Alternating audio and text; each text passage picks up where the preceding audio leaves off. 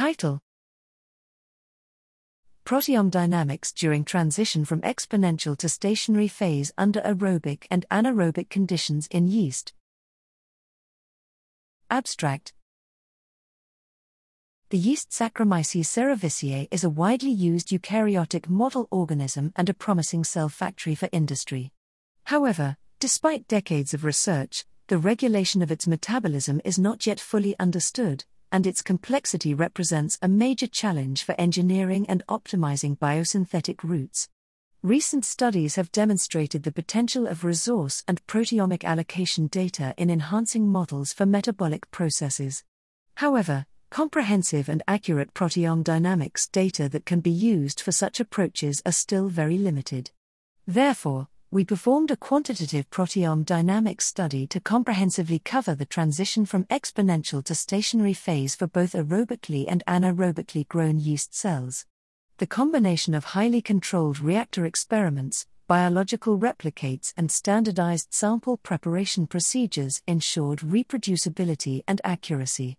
Additionally, we selected the CEN.PK lineage for our experiments because of its relevance for both fundamental and applied research. Together with the prototrophic, standard haploid strain CEN.PK 113.7d, we also investigated an engineered strain with genetic minimization of the glycolytic pathway, resulting in the quantitative assessment of over 1,700 proteins across 54 proteomes.